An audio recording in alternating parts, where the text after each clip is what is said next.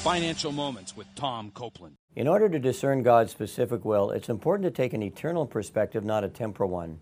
In Colossians 3 1 and 2, Paul said, Since then you've been raised with Christ, set your hearts on things above, where Christ is seated at the right hand of God. Set your minds on things above, not on earthly things.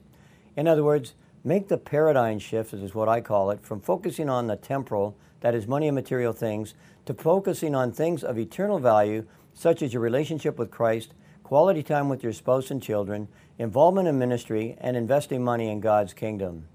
Remember, Jesus said it is more blessed to give than to receive, Acts 20 35. When your heart and mind is focused on things of eternal value, it is much more likely that you will be able to discern God's specific will in any financial decision. To learn more with respect to discerning God's will, be sure to watch the eight one half hour videos located on our website, copelandfinancialministries.org.